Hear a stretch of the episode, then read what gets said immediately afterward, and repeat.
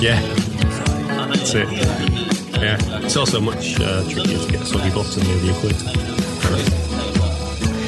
Speak for yourself. Um, hello and welcome to um, North versus South, a podcast that is and isn't about design.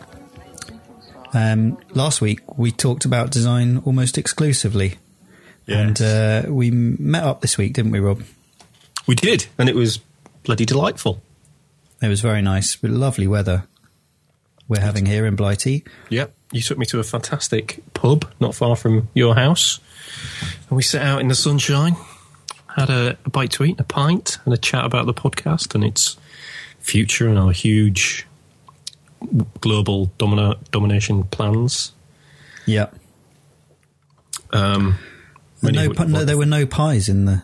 There weren't. No, this has already been pointed out to me on Facebook. I put a picture up of uh, of our meals, and um, people were shocked that I hadn't at least photoshopped a pie into them. So yes, no pies at the pub. There were no pies at the butchers. No. First butchers No. sold out. So there'd been some something had happened in Alsford, and there'd been a uh, a run on every single pie. Yeah, I think there's something sinister going on there. You know what village life is like. you'll have to look into that. Well, you can see a film of um, our village life. Um, Radiohead have just released it. Yeah, I imagine it's like that around Midsummer's Day. Yeah, without the smiling people. So how uh, how's the rest of your week been? Um, it's been, yeah, full up. Um, really, really busy. I've bitten off far too much um, this week, and I've got a lot of things piling up. So I'm, mi- I'm in a mild state of panic at Have you moment. taught Have you taught Kitty how to use the Mac yet? She likes bashing away at it. she? Yeah, um, and uh, she comes in to uh, to do drawing with Daddy, Yeah. but um, she's not really that good at it at the moment. Sadly. So yeah, I've been So you're doing on your own. Yeah, I'm on my own, and um, we've got a sort of procession of builders and tradesmen coming into the house at the moment. So, meeting them and going through things, either with great frustration or um, with glee, but yeah, Yeah. generally frustration. Some of them are not very helpful. Is that is that just a kind of a generational thing, or is it a trade thing? Are they just sort of grumpy and you know not very sort of communicative? Yeah, I, I, I don't know. I've got many theories about this, and and it does spill over to the design industry of you know how we treat clients. Um, but if We I should, be careful, we- should be careful, just in case any of these tradesmen are listening to the podcast. You don't Well, want the- no, I haven't gone a with anyone yet, slight- so they can all to bite plumb, me. plumb, plumb your kitchen in backwards. Um, yeah, I don't think. I think a lot of them spill out into freelance, you know, work without ever having had to deal with a client before. Um, so you go from apprentice to doing the job very quickly. Um, so there's no real process of um, dealing with the client's request. It's either if you know how to do it, they'll say, "Yeah, we can do that." You very rarely get a builder who will say, "Yeah, we'll give it a go." You know, we'll um, let me go away and have a think about it. Yeah. It's normally like, "No, no, mate, no, that's not possible." Um, but we've met a couple that are really, really good, really nice people, Yeah. and uh, and are willing to um, sort of you know play along with us, let us play around a bit. Um, so yeah, I've been doing a lot of that, uh, a lot of drawings and bits and bobs. But we're Well, getting there. fingers crossed that all goes smoothly. Yeah, it starts next week, so you'll find out next week if I've got electricity. Marvelous. what have you been up to? Well, it's been uh, it's been quite quite a week. We had obviously it was bank holiday on Monday, so I had a long weekend. Um, can't remember what I did actually. Um, and then I've been working again on Eel Pie Island for the little design agency, which has been nice, uh, particularly in this weather. It's an absolute treat to uh, walk down to the riverside and across to the island.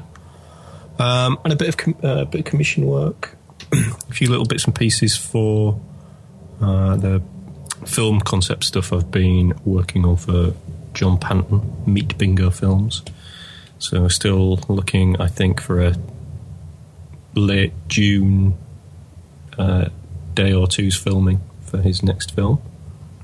Are you going to go up to that? I don't know. It's down in Exeter uh, or on Exmoor or something. Um, I'd like to. Uh, there is. He has got a reputation for whenever whenever he films anything, it absolutely heaves down with rain. So maybe not. Well, yeah, But it'd Exmoor be might it'd be good to see it all uh, see it all happening. Um, so yeah, it's been quite good. Um, and we had our good lunch, which was very nice. Uh, we we got through quite a lot of chat, didn't we, with our uh, with our lunch? Not all podcast related. We talked about uh, rambling, uh, the Civil War. Um, it was quite spiritualism. yes, it was quite varied. Um, yeah, Jack Russell's obviously. Yeah, it was good. It's good to uh, finally meet Ralph and to see Bingo again. Yeah, no, it was really nice. Nice to see. Yeah. Um, and it was a beautiful day. It certainly was. Um, yes, that's all my news. Really, I've got uh, I've got great tits in my bird box, which You I've just got- discovered. oh. Um, I put up a little video. I I strapped my iPhone with a Gorilla Grip tripod to the tree that the bird box is hanging from, Right. And got a little slow mo video of the great tit coming Oh, out of the bird box. That's Uh, quite uh, nice. Are they nested in there or are they just roosting? No, no, no, they're nested. Wow. First time. We've had the bird box for six years and it's Yeah. laying, laying empty all that time. Oh, we've only just put one up this year, and we have had them in already. But they're but they're not nesting. They're just I think they're just Okay. roosting. Yeah. Um, so you know, two Jack Russells in the garden and flanking cats. It could be Well- uh, could be a tricky. But we actually, the only reason we discovered it was because uh, Steph found our cat halfway up the tree, um, which she doesn't do because she's quite old. She's long past chasing things and bringing us back presents. Um, so that's how we found out she'd uh, she'd gone for a bit of a better look. uh, but yeah, very cute, very nice. Yeah, no, lovely. I love it. Um, I, br- brings me on to I, I've been I was talking to you yesterday about um, cuckoos, Yes. And uh, I've been doing a little bit more research into that conversation. Oh, good because I didn't really sleep very well last night because I was wondering about this. I want to talk about cuckoos. Yeah, you talk about cuckoos, Jon. I think I think we can. Um, I think I Are we going to do a whole episode on cuckoos? I think I might become a bit of a cuckoo bore. Yeah. Um, the cuckoo fascinates me.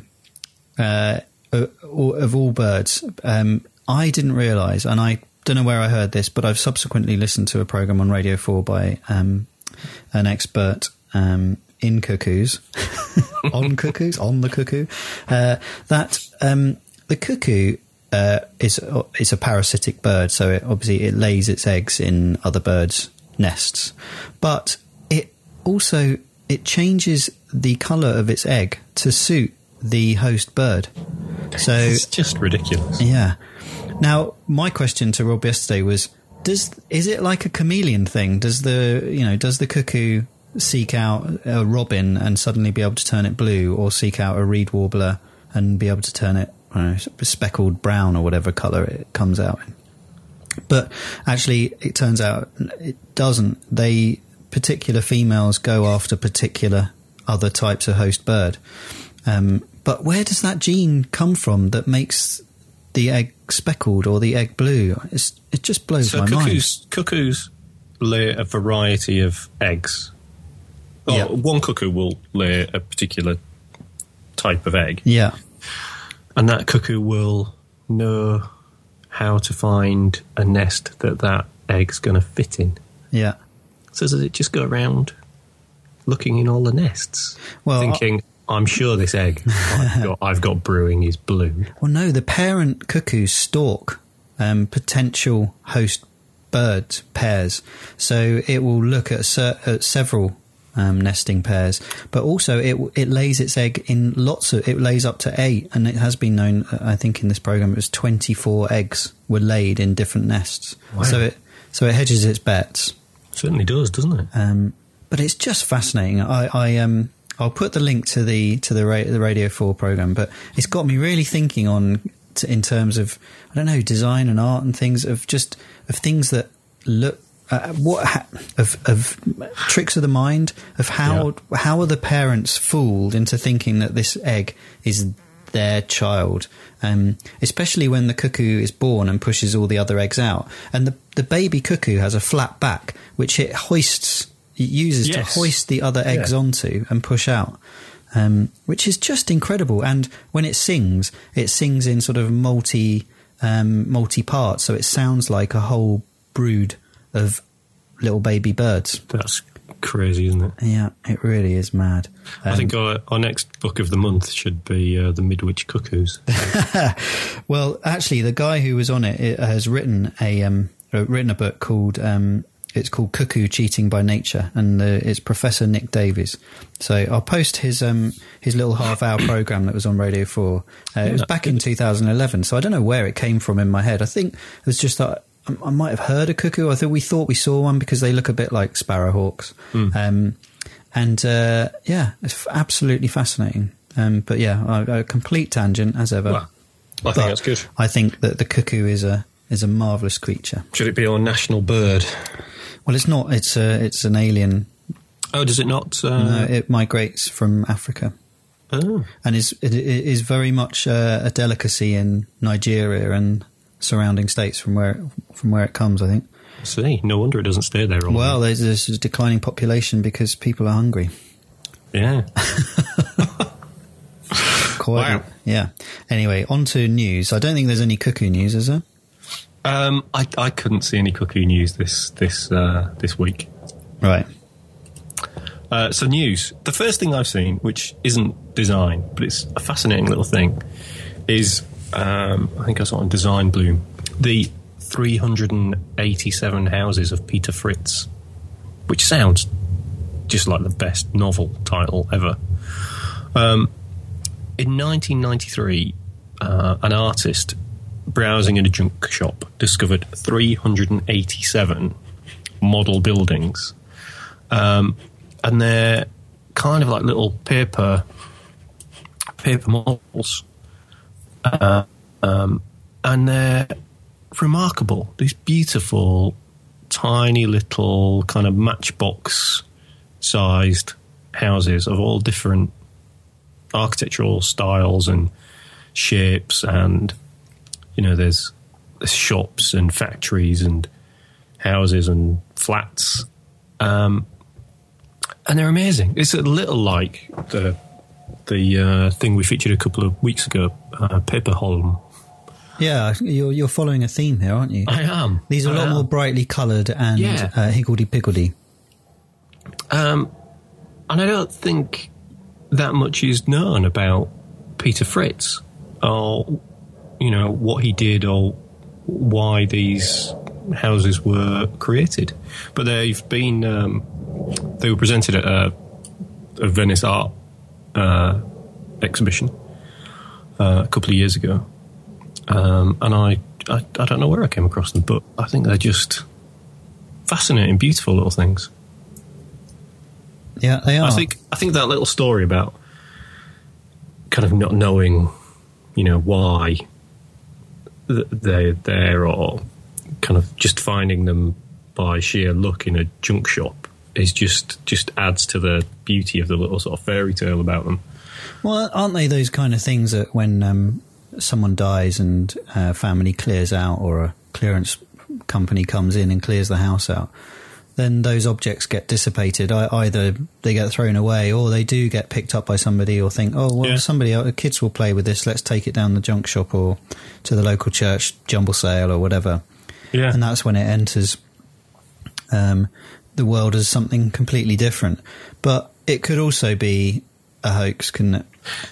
it could. Uh, it- you know, it, it leads me to think of Bill Drummond, um, eh, you know, the guy from KLF, Yeah. when he started releasing lots of white label um, Finnish records onto the New York music scene. yeah, But he'd made them all himself. yeah. Um, these, ha- but but then again, these houses don't do anything culturally beyond No, and they're looking all of a pretty cool. Yeah, and they're, they're all of sort of an era, aren't they? They they really fit that kind of 1950s, 60s look. Not just the style of the houses, but the kind of the materials and the just the yeah, look they look like, they look like how houses looked when I was a kid. You know, Yeah. um, you know that that were sort of 10, 15 years old, um, or shopping centres or whatever. yeah, Uh, yeah, they, and and they've been beautifully laid out on a white table, which makes them look, sort of glow, doesn't it? Because the colours are very uh, amazing. How the colours have survived. Yeah. Well, I wonder. You've made me doubt now. No, no, no. I just uh, it's just uh, it's just what- it's a typical thing an artist no, would you're do, right. isn't I- it? it? It did occur to me. Why was it an artist who found it? I don't know, but that's just me being cynical. Yeah. Guffer. They are fantastic. But yeah, I enjoyed uh, I enjoyed coming across that. Uh, what have you got? Um, I saw a Google Doodle, um, which are these things that Google, the little pictures of Google occasionally, and they celebrate people from day to day. Most of them I have no idea who they are or were. They're generally scientists. This person was called Claude Shannon, um, and he was a scientist. Um, uh, very interesting chap, but I'll cut straight to the quick. He uh, he made a thing. He built a thing called the Ultimate Machine, um, which he kept on his desk, and it was just a box with a little switch um, on it, a little toggle switch on it. And when you flick the switch, a little hand came out of the box and turned the switch off again. And uh, it's really, if you watch a film of people who've made them, I, don't- I haven't seen the original one. It's really sinister. There Um, is something and- spooky about it, isn't there? yeah, the, a machine turning itself off. It's much. It's much more sinister than a machine turning itself on. Yeah.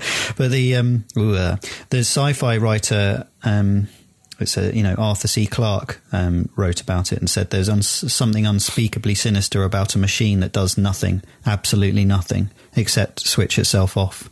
Yeah. Um, but it's definitely um, worth having a look at because it is it is quite creepy. Yeah. It's, it reminds me of those um, when we were when I was a kid. There were money boxes of of a skeleton, um, and when you put the money on the coffin, a little hand came out and grabbed the coin and put it in the slot. Do you remember those? I do. But this is fi- this is a bit more mechanical than that and very strange. Fantastic. Love that. Uh, um, so the next thing I've got on my list is uh, something we talked about a few weeks ago, which was the advent of a new daily newspaper in the UK called The New Day, which was published by the Mirror. And it was their stripped down daily. It was going to be 50 pence. I think for the first few weeks it was 25 pence. Um, and it was And I, what was my initial reaction to that? well, it wasn't very uh, um, complimentary, was it? You know, we didn't uh, we didn't think they were going to do that well. So what's happened? They've closed. Two months in, they were hoping for uh, a circulation of two hundred thousand. They were basically going after the market that the Independent had at one time.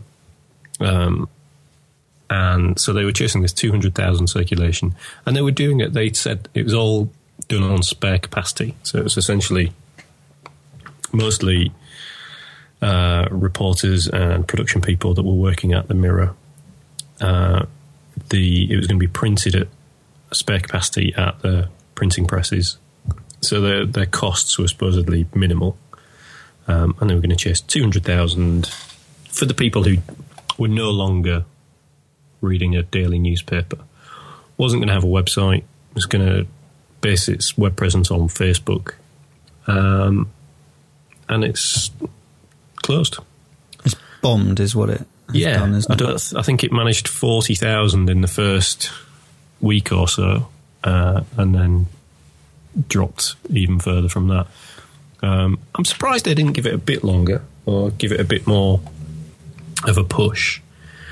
Um, you know, I saw adverts for it for the first first few days when it launched and just before it launched, but I've seen or heard nothing from it since. Um, so it doesn't seem to me like they gave it the best shot. Um, which makes me wonder if it was a bit of a project from someone at the paper who, because he was doing it on spare capacity with existing staff, was just, you know, given a go. Um, I thought he could do something spectacular, um, which is why they haven't given him long. Well, the whole group is struggling, isn't it? Mm. It seems a bit of a strange gamble to spend money on something that has been proven not to work with a perfectly good newspaper like The Independent, Yeah, I Um, mean, I think it was especially something that's politically neutral as well, allegedly. Yeah. And they were going after the independents, you know, kind of best circulation figures. Yeah, But which were from years ago. yeah, but really they were up against I, which is the stripped down version of the Independent, which has survived the demise of its parent. Um, and maybe there isn't room for uh, for more than one paper of that kind as a as a daily. You know, particularly when in most cities you've got the Metro, and in London you've got the Evening Standard, which are free. You know, is there is there any room for a paper like that? Well, obviously not. No, well, um, yeah. So yes, sad, been but, um, and gone. Yeah, that's so quick. That's our first. Um, we've we've only been running a little while, and that's our first startup and crash. Yeah, let's hope it's the last. I don't want to be some kind of Jonah. yeah. A bad day for the new day. Well, I've been um, listening to a different podcast. Well, no, sorry, it's gone really cold in here. Yeah. Um, I've been listening to Arrest All Mimics. Which Um, I've also listened to as well. Yeah, Great podcast. I, I was um, I was listening because I um, I wanted to find out what the what the D&AD festival was all about. Um, I'm not sure I'm any wiser as to what it's all about. Um, but it was there were some interesting interviews in there, and one that really caught my attention was was with the outgoing president Andy Sandoz. Um, I really enjoyed that. It's uh, I think it's episode 19. Um, Yeah. So if you go there um, and listen to um, what's the guy's Ben some Ben Tallon. Ben Tallon. So he's Uh, an illustrator, um, and he runs the Arrest All Mimics podcast with the backing of an illustration agency, which I can't remember the name of. Um, so he talks to a lot of illustrators, um, but kind of delves into other things in the arts and design as well. Yeah, it's like it's like it's high it's high end highfalutin stuff, um, and uh, but it's a really interesting uh, interview. So I would check that out if I were you. Um, he's, he talks about post digital, which I find fascinating in terms of uh, modernist, postmodernist, and post digital. In the fact that we're now becoming um, we're humanizing the digital sphere, um, turning it into something that is of benefit to people. So, you know, for example, the Arab Rising and the Yeah. ability to be able to communicate across social media that before under any kind of um, totalitarian state was was impossible. Um, and is still very difficult for some people, but it gives people an opportunity. But what we've been talking about is more sort of uh, over the last few weeks is more the negative side of it, of the fact that digital is touching on people's lives, but not actually really doing much. Um, so it was interesting to see the positivity there. But that's, I guess, that's what you'd expect from a mouthpiece for the, you know, that is of uh, Yeah. promoting design. I guess so. Um, but yeah, Um, definitely what- worth checking out. What would you uh, define post digital as? Is it just where it becomes more about what what it can do and what it can say rather than what it actually is? Yes, it's, it's stop stop trying to um, show off what can be done and actually turn that into something that is a positive influence within humanity. So it's using it uh, as a tool as, much as you would um, broadcast media or um, art or you know literature. Um, it's that world that we've entered. I'm not sure we're there yet. Um, I still, I'm still very much my my generation and older are still very much um, befuddled by digital. Uh, you know, they don't see it as Yes. a normal part of life. No. But you know, people ten years younger than me are totally immersed in. Well, they call them digital natives. Yeah, that's the thing, isn't it? They, they've grown up in a world where it was never not a thing. To throw several negatives in there. Yeah, I Um, mean, the, the computer to me is still a miracle. I mean, you know, I've been Yeah. using one for many years, but it's still a miracle to me. It's still, you know, and it's still something that I worry about. If it turned off, what would I do as a career? I still feel I've still got that sort of uh, Cold War sense of, uh, you know, that if it all turns off, what would I turn my hand to? Yeah. Well, that's it. If there's a you know if there's a gamma ray burst or a coronal Yeah, I mass can't. ejection, I, d- I can't work a lathe, Rob. can you not? No, I've not, got a, not a hand book. spindle or anything. I've got a lovely book called The Beginner's Guide to the Lathe uh, that I can lend you. Thanks. It's lovely. It's uh, very handy. I'll borrow that off you. Yeah. Can you While scan it in and email it to me? Yeah, sure. While you were uh, talking about post digital, um, my attention was distracted slightly because there's two wood pigeons, wood pigeons having um, relations on the branch outside my window. So sorry about you that. You just made this into an R-rated. Uh, yeah, they they wanted Podcast. to do it. They wanted to do it twice while you were talking. yeah, they say R-rated, right? That's American, yeah. So Yes. what's what would the, the we? There's no restricted on podcasts in the UK, is there? I mean, There we can say what we like, but, But we get a there- funny little logo. Yeah, you can get a, an E, can't you, next to it that Ah, says that- uh, for explicit. Or you could do an Adam Buxton jingle at the beginning if there's any naughty words. Yeah. Well, we're, we've been pretty clean so far.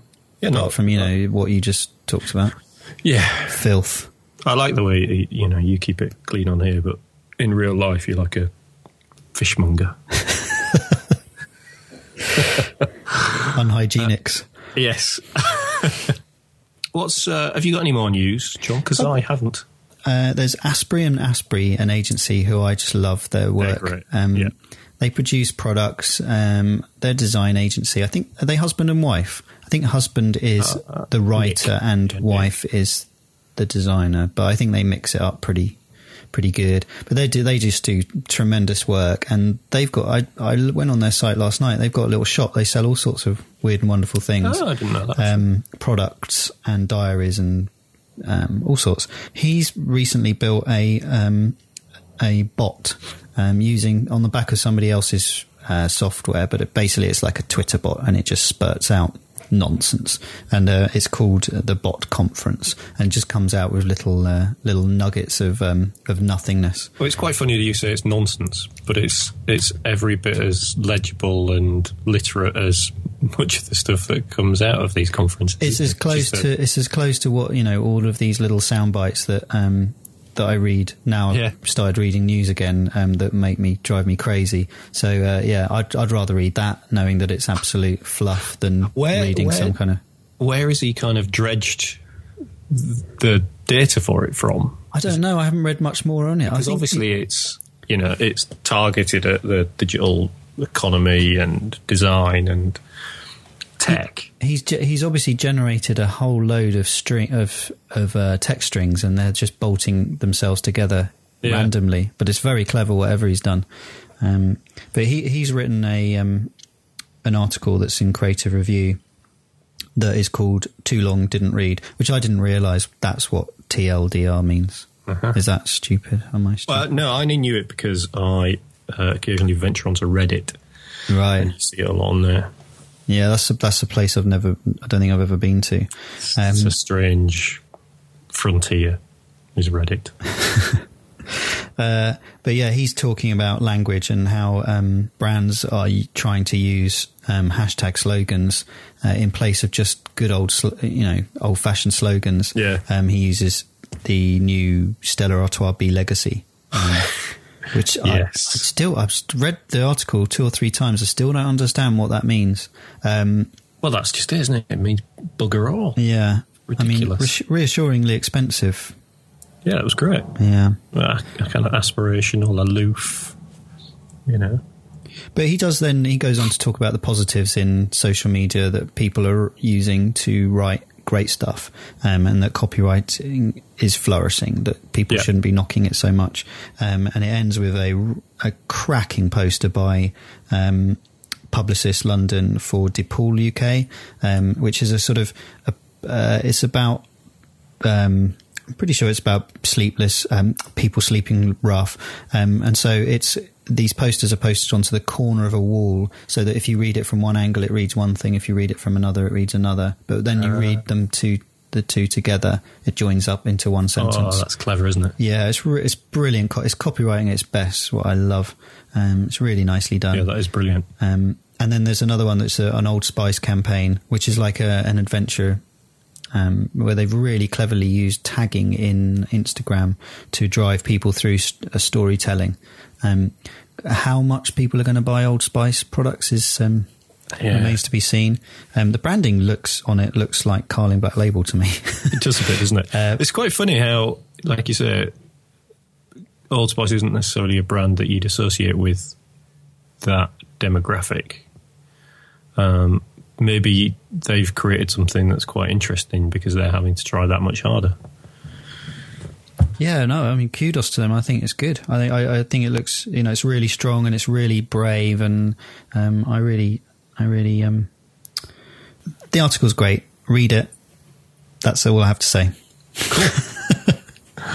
yeah, he- he's well worth following and listening to. He's got lots of interesting and sage things to say. Yeah, he's a very smart cookie.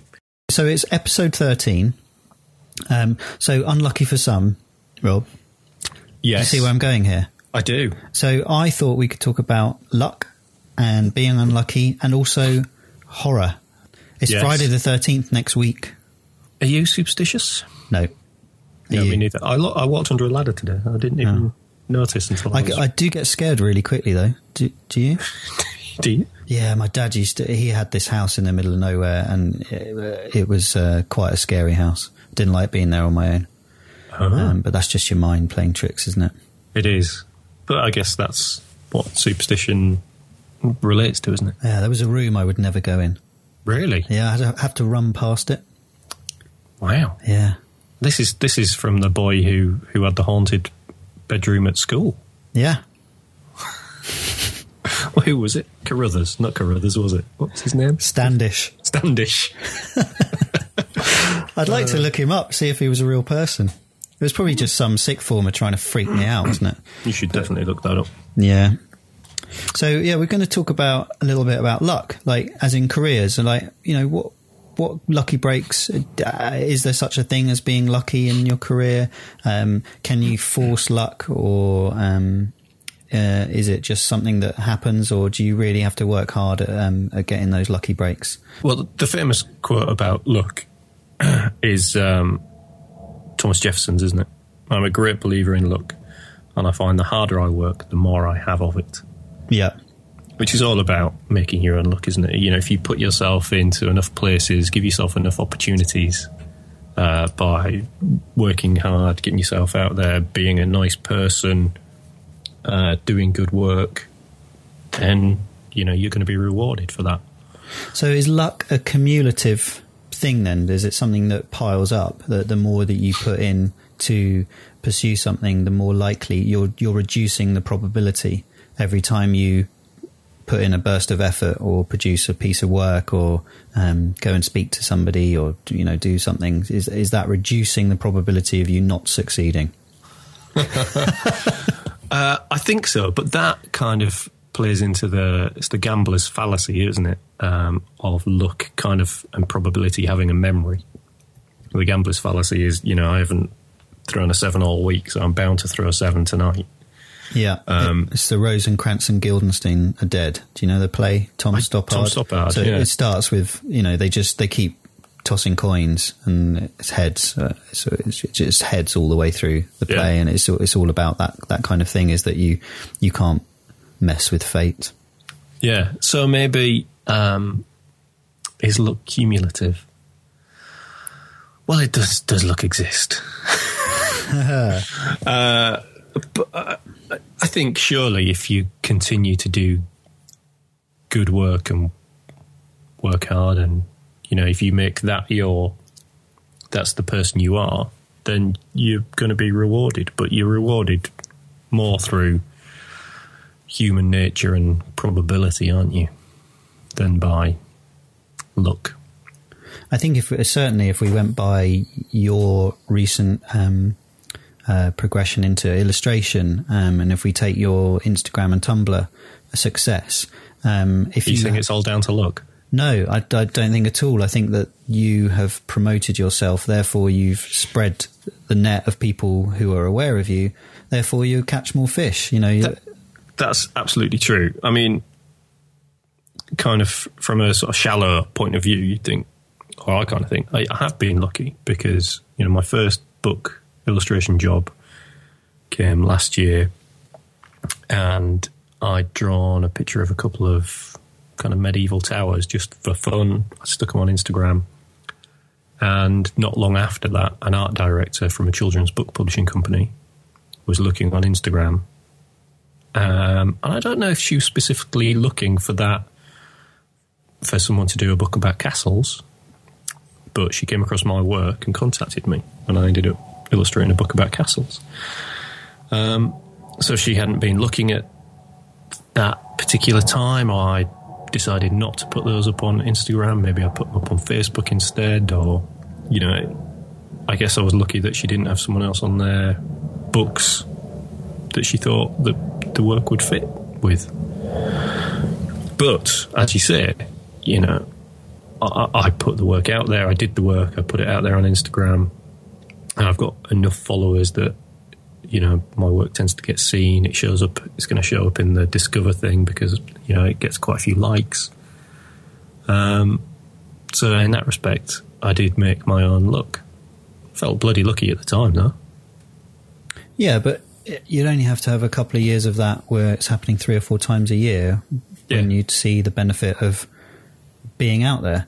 Um, you know, That's absolutely it. if you're not showing off your work, nobody's going to see you. Um, Yeah. I, I had written down, you know, if you sit in your bedroom producing work and you know you, nobody's going to find you, but actually that's not the case, is it now? Because Not anymore. because the internet it, it sort of brings everyone into your bedroom in your pants or whatever you, It- however it- you work. It does. Um, but I think that if you're not, um, there's a case of uh, of massively over promoting it and turning people off. but there's so many people out there looking in, then y- you can't really go wrong with over promoting, can you? You can't. I think you can do it in a very specific way. In you know, if you say on Instagram, if you post, you know, ten pictures a day, people will very soon get bored of you in their feed and will stop following you. Um, but I think if you just kind of post stuff regularly and you know post new original for me new original drawings regularly, you know, it seems to pay dividends. And do you find that sometimes re redoing them just generates more interest? So if you've got a popular post and you pop, pop it up again six months later, Yeah. have you tried that? Yeah, I have, and it generally, I think part of it is just because you know as time goes on, you get more followers. So I have reposted stuff from a couple of years ago. You know, when I had maybe a thousand Instagram followers, and I repost it now because I've got seven thousand something. Um, and yeah, it's it's nice to see it reaching uh, an audience it didn't reach the first time. Yeah, I, I'm I'm probably the antithesis of that. I guess in my career at the moment, in the fact that I went freelance what three years ago. Uh, I haven't updated my portfolio at all. I haven't shown off any of the work that I've done subsequently. Um, and they do say, you know, you're only as good as your last job of what people s- see that you've done. And um, you know that makes me feel incredibly guilty that I haven't done that and hadn't tried to push on my career. Um, and it's something I felt not not unlucky in my career all the time, but I know that because I haven't promoted myself as well as the next person, I haven't done as well, or I haven't. I'm not as well known, or I'm not. You know, I'm not pushing myself in a design career as much. You know, I, I am quite responsive. I say, you know, Yes, reactive Yeah, to to the jobs that come in. Um, when you started doing that, did that feel very uncomfortable to you when you started promoting yourself, or did you feel that you weren't? You know, we're going to get back to that. You know, not feeling worthy enough to do it. Uh, Um, no, it didn't. I did it absolutely because I, with my art, I need a bit of reassurance. yeah, So I, I'm posting it because I want, you know, I, I need to know that it's liked. I think, and then from that, you know, I saw that people did like it, and then you think, oh, okay, this is good. But yeah, I think that's part of that is working alone as well. Um, you know, you've got no no one to kind of share the work that you do with. Um, if you're working in a studio, um, and you're working on commercial stuff, your work, you know, gets out into the world. But if you're a, uh, an illustrator starting out, then the work you do is predominantly just for yourself, and you're the only person who sees it. So it's nice to get it out there um, and to get feedback. I don't know. I think you know a, a lot. Of other sage advice that you get given is like you know know your career early on and stick to it, and you will make a success of it. And that some way is a sort of replacement for luck, isn't it? Um, Mm. The fact that you are going to just totally focus down on what you what you want to do, um, and we t- we are talking about luck in in terms of career and lucky breaks, aren't we? And- Yeah. and, uh, rather than um, oh, I didn't step on a landmine or whatever. Um, but you know, my problem is that I've never really known what I wanted to do. so therefore, I exactly ha- so, so therefore I haven't had that focus, and I feel that sometimes the luck hasn't been there because I haven't had any anywhere to push, you know, anywhere that I really wanted to go. Um, if you see what I mean, I didn't, I haven't wanted to pursue a f- career in film or particularly in advertising or um, animation or whatever. I wanted to do kind of all, all of it, but on my own terms, and it doesn't really doesn't really work, does it? I think, I think that thing about you know really focusing on one thing and knowing your career early, it just it sounds like a lonely, sort of stressful world. Don't you think to be so sort of you know have tunnel vision and be so focused on well, I think I think that it's kind of ambition. Yeah, I said it's sage advice, but only if you know that that's what you want. Um, Yeah. and, and how many you know 18, 19 year old kids know what they want to do at Mm. that particular time? So um, I think it's very it's very hard to make your luck if you don't know what where you want to end up. But you've got to put yourself out there, haven't you? That's the, that's the main thing. Um, and our industry has a lot of people who aren't very confident and, or haven't got great presentational skills. Um, and it's something you have to learn very, very quickly if you want to make it, especially beyond being a designer, you know, a standard designer, and you want to Mm. become a creative director or, or, or whatever beyond that. Um, you have to stand up in front of people. Uh, yeah confidence is something you really need to succeed in this industry. Yeah, which is funny because it's probably filled with the least confident people that I've ever met. Yeah, yeah, absolutely. um, booze helps, though. So, um, would you say you've, you know, are you lucky or not lucky? I'd say I'm. I I don't think I believe in luck. I think I'm not very confident at promoting myself, um, and that if I do put anything out there, I'm so. Like, we go back to the. Um, I'm so non-internet uh, that I kind of paranoid when I put things out um, on the internet and I start saying, you know, here's my work. I feel really self-conscious about it. Really? And if I don't get any reaction, I feel really hurt. So I therefore then I just with, withdraw. So I might, you know, you might see me every six months. I might put one or two drawings out. Or, or, or whatever I've done, um, and then I'll quickly retreat because I just feel so, um, yeah, just I don't know. I just feel like I'm not worthy of it, and that's probably why I've avoided doing what I really wanted to do, which is probably draw and write. Um, and I've always avoided that because it, it makes me commit to it and makes me want to promote it. Um, if you see what I mean. Yeah, so I don't, I don't want to get involved and stand up and talk about it because I don't feel I'm worthy. Do you know what Which- you need? What's that? A nom de plume. I'm wearing one. That's what that strange rustling was. I think we should invite our listeners to um, to suggest a, a nom de plume for you to, to post your work under. so that That's a good can- idea. You can post your drawings and writing without uh, without you know being fully committed to uh, to the outside world with it. Yeah, I think something else we should talk about is something that I felt I've lacked in my career um, is a mentor, as somebody that I could really, you know, confide in and would give Yeah. me sage advice throughout my career. I've never ever had that. I've always had to make my own way. And it sounds like can you hear a little violin playing there? I'm not. I'm not feeling sorry for myself about it. It's just that I've never worked in a place where I've had a, a senior person sort of take me under their wing um, in design and uh, and and and sort of you know try and mold me into something else. I've had colleagues that have been really helpful and helped me learn all sorts of different bits and bobs, but I've never had that mentor type, and I think that can be really, really useful Yeah. for for up and coming. Even not even up and coming, but you know, because you can change your career at any time in your life. Um, I think Oh, we should also stop seeing that new blood is, you know, you have to be, you know. 22 and just out of art college it's not that's not what it's all about is it it's No. about are you producing fresh work that and you're new to the new to the scene as it were Yeah, absolutely. um, but uh, I think I, I think that yeah, definitely a subject for the future is mentor mentoring and and you know helping people. How do you help them without molding them into what you you are yourself? Yeah, Um, which That's a- kind of kind of ties into education as well, which is something that we're going to come back to. yeah. Because be, being both sort of well, I'm completely uneducated in design, and, and you're ninety five percent nearly done. Uh, how does that um, um, marry up with the fact that I got kicked out of art college twice? Well, it's I'm the two, only- 2 I'm the times. only- it's twice as much, isn't it? I'm the only person I know that got kicked out of two art colleges. That's pretty. That, I mean, for all the all the rock and roll people that have been to art college, um, Yeah, and you managed to get kicked out twice. exactly. That's so good. Yeah.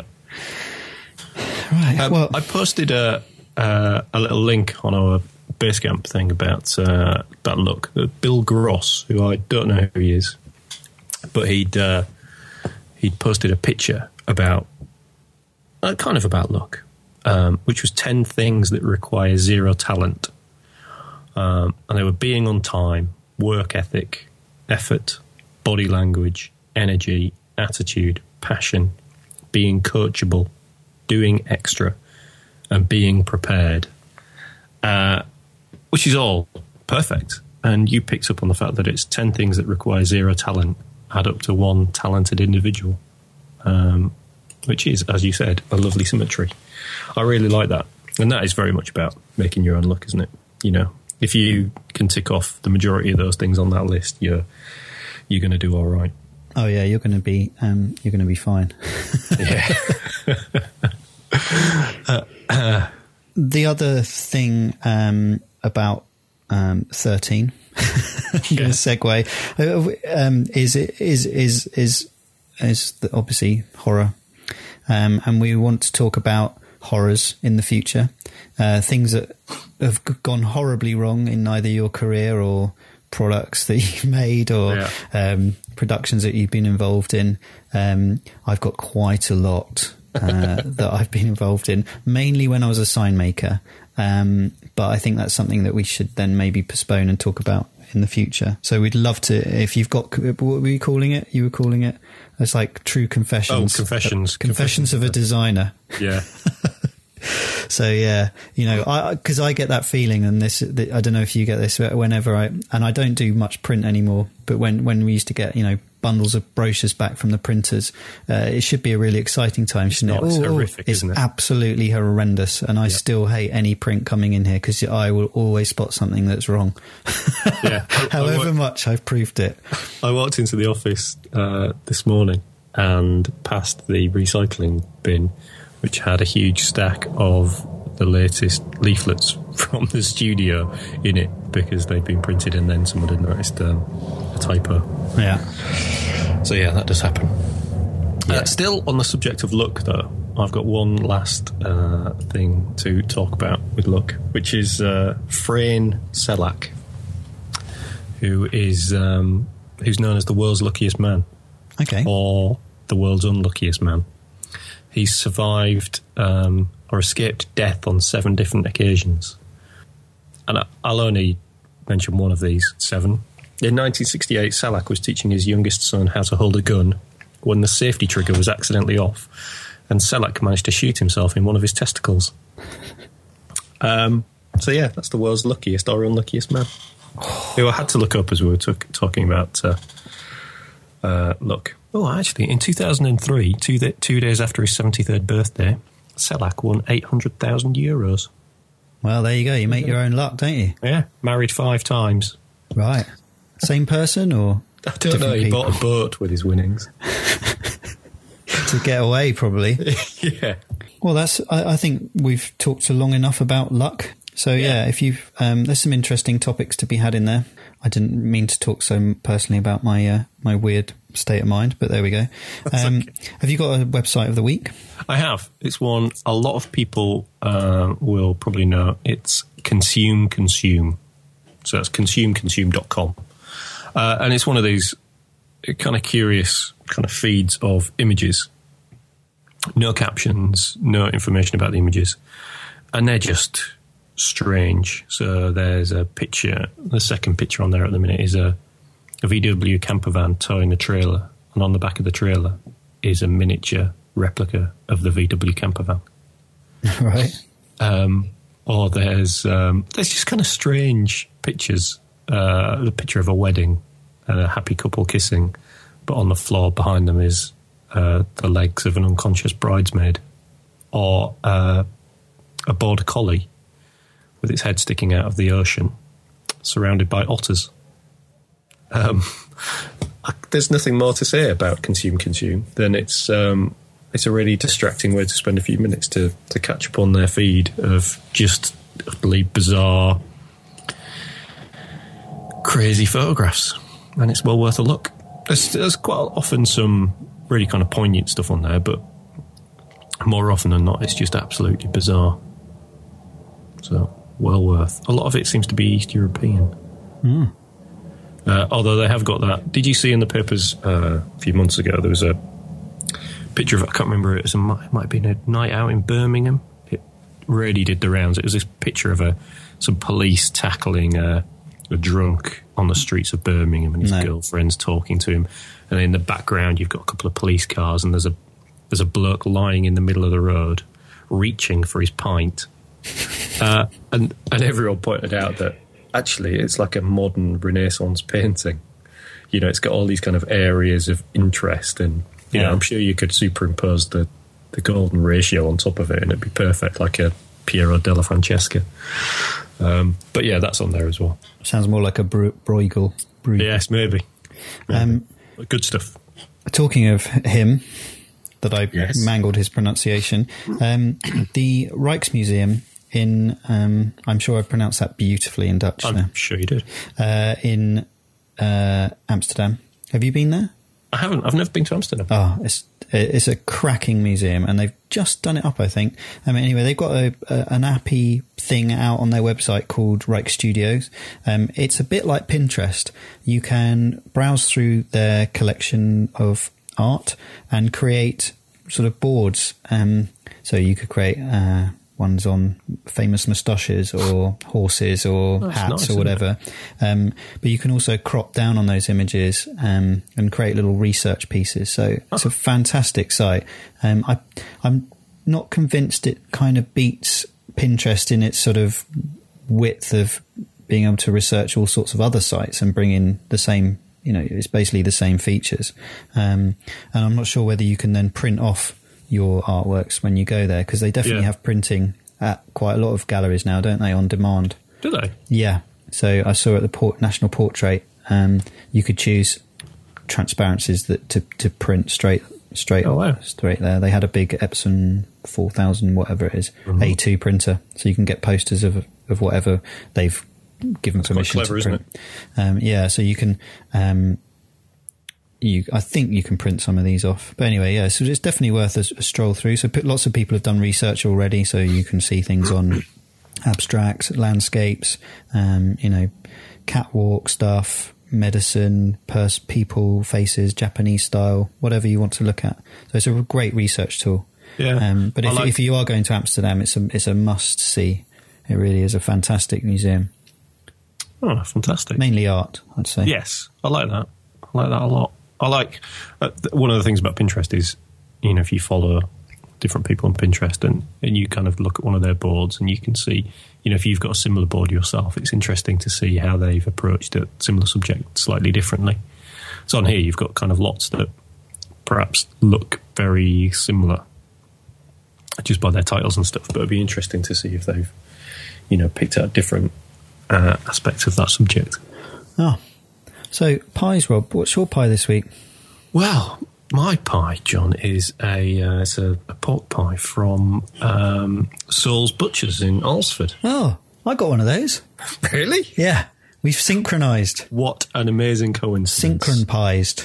Yes, after lunch yesterday, we uh, we strolled up Alsford High Street, and uh, as you mentioned, the first butcher's was devoid of pies, uh, and then we went to Saul's Butchers, and it was a a cornucopia of pies.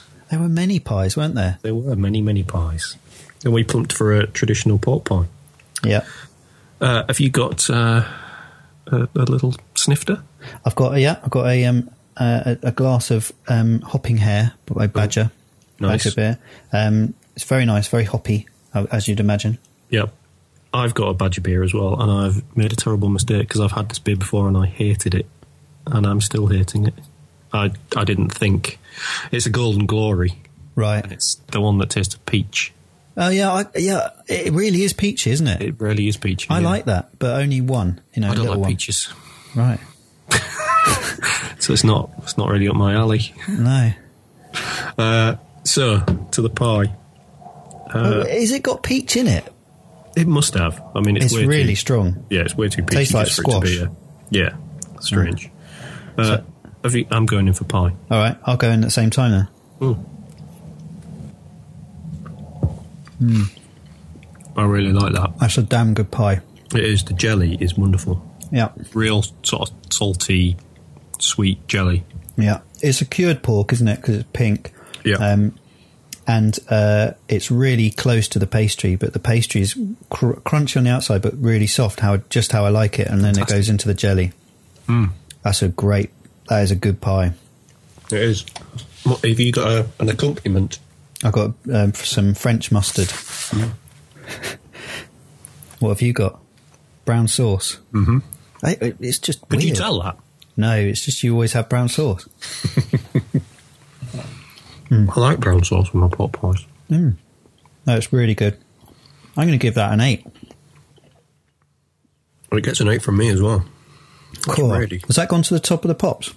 Certainly. Yeah. Well, I think you you gave last week's an eight, didn't you?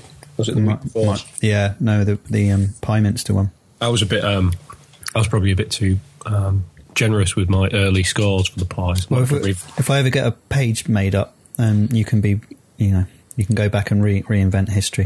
yeah, remark them. Yeah, that'd be good. Right. Well, I think we've gone over our hour mark. Um, We have, yeah. talked about all sorts of things: cuckoos, uh, luck, Yeah, in a kind of roundabout way. Frane Selak and his sad testicle. a marvelous, um, a blasted testicle, a Yes. marvelous pie uh, to end the show on. Um, Yep. So next week uh, we were meant to talk about uh, a book, weren't we? I've, we've glossed over that. We- um, yeah, we haven't yes, finished the book, so I haven't finished it. no. Um, so we will try and get that done for next week. Um, Yep. And uh, yeah, please send us your stories of um, catastrophes, confessions of a designer. It will be uh, hopefully, well, we'll be talking about it either next week or the week after. Um, and uh, until then, um, have a lovely week. Good night, Jon. Good night, Rob. You too. Take care. Bye. Sequence stars were no good for making carbon in this range.